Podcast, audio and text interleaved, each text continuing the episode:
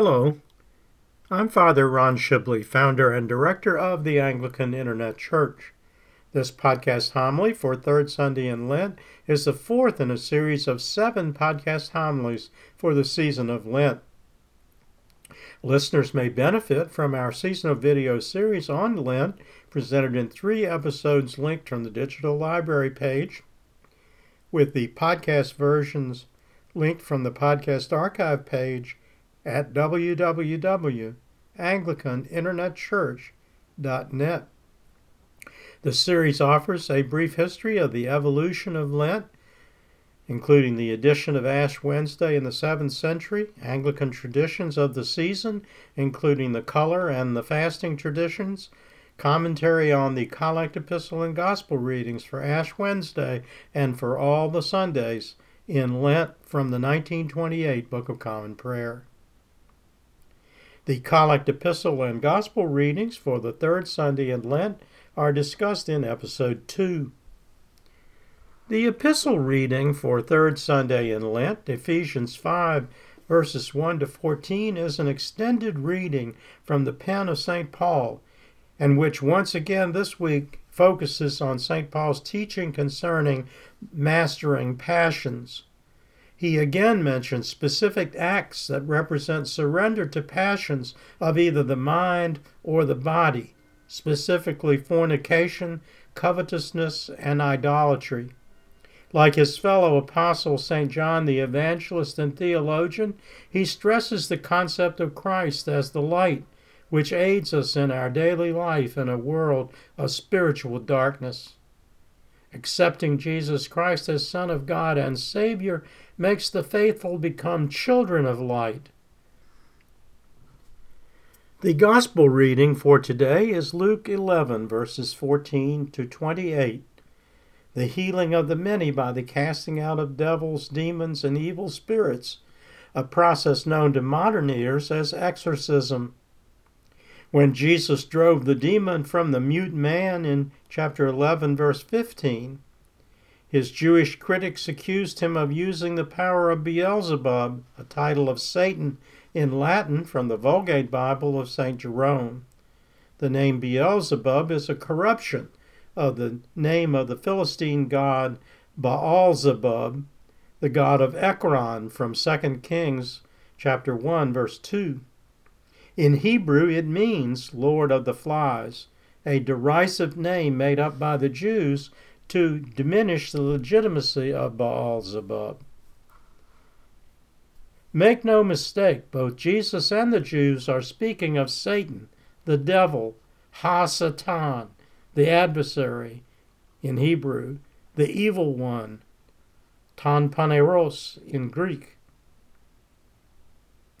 Jesus' defense in Luke 11, verse 20, gives us the first of 2 lessons in theology in this reading, here using a phrase that occurs nowhere else in the New Testament. But if I cast out demons with the finger of God, surely the wisdom of God has come upon you.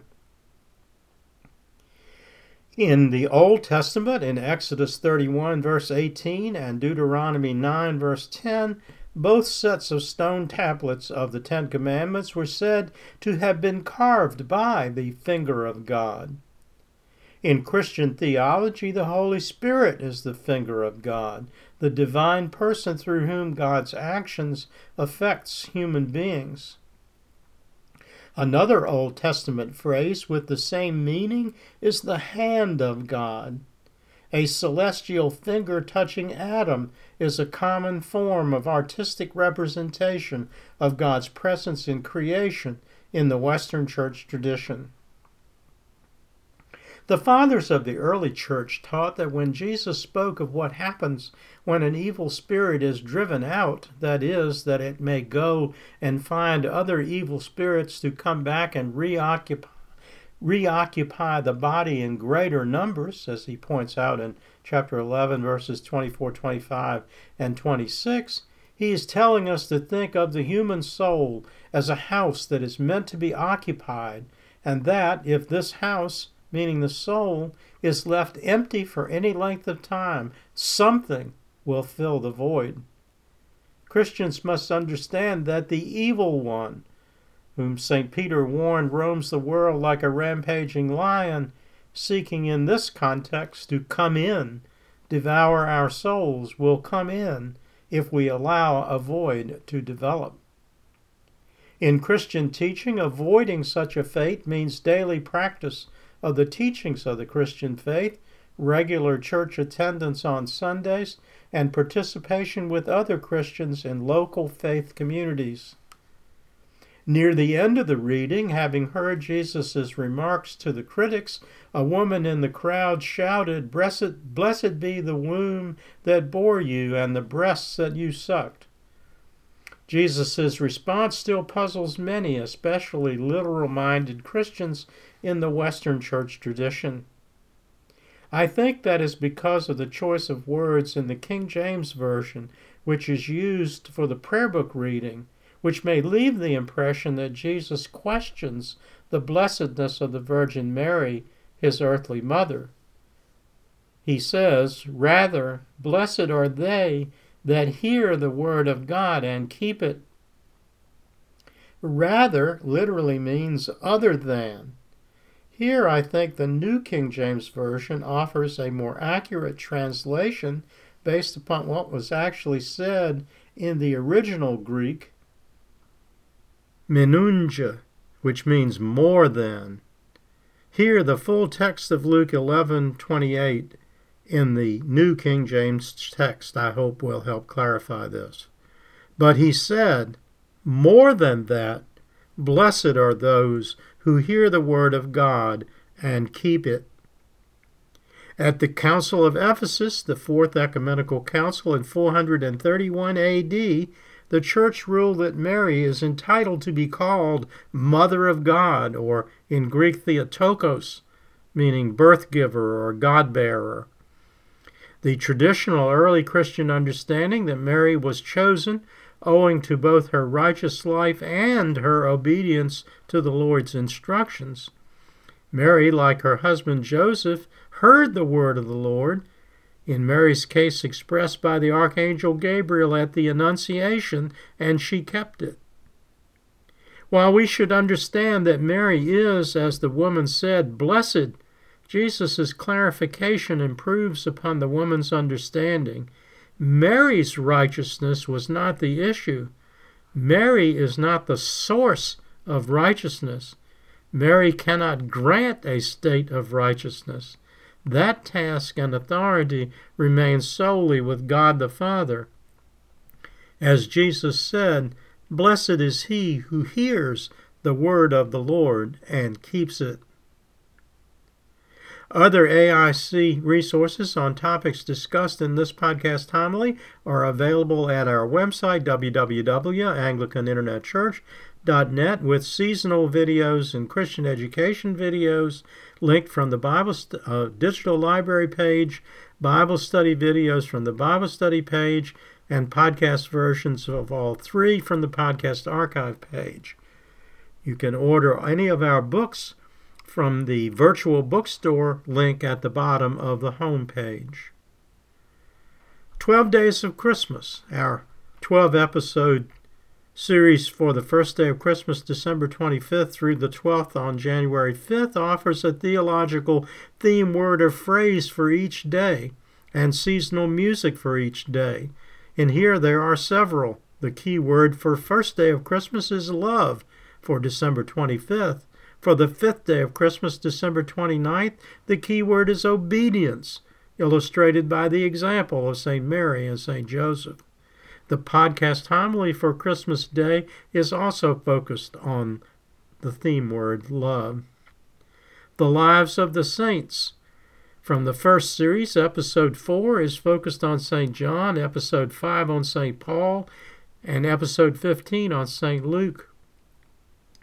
Christian Spirituality and Anglican Perspective includes discussion of the concept of taking the teachings of the Church to heart, presented in the context of Archbishop Cranmer's responses to the commandments and the apostolic wisdom of Saints Peter and Paul, St. James and Jude, and in the writings of the late 17th century Anglican divine the blessed Lancelot Andrews, and finally, numerous examples of the meaning of blessed, blessed be, and blessed is in the Psalms.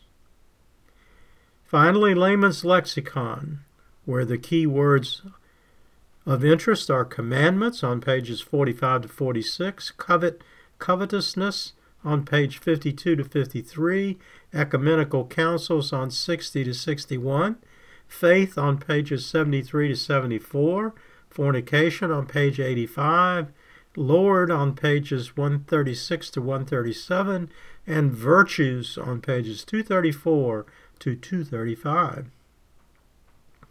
Again this week there are two closing prayers. A Lenten prayer by Richard, Bishop of Chichester, England, in the 13th century, followed by the collect for Third Sunday in Lent, which Archbishop Cranmer adapted from the Gregorian sacramentary of the late 6th and early 7th century for inclusion in the 1549 Book of Common Prayer. Thanks be to Thee, my Lord Jesus Christ, for all the benefits which Thou hast given us, for all the pains and insults which Thou hast borne for us, O most merciful Redeemer, friend, and brother. May we know Thee more clearly, love Thee more dearly, and follow Thee more nearly, who with the Father and Thy all-holy and life-giving Spirit liveth and reigneth ever one God, world without end. Amen. We beseech Thee, Almighty God, look upon the hearty desires of Thy humble servants, and stretch forth the right hand of Thy majesty to be our defense against all our enemies, through Jesus Christ our Lord. Amen. Until next time, may the Lord bless you and keep you. May the Lord make His face to shine upon you and be merciful to you. May the Lord lift up His countenance upon you and give you peace. Amen. Glory be to God for all things. Amen.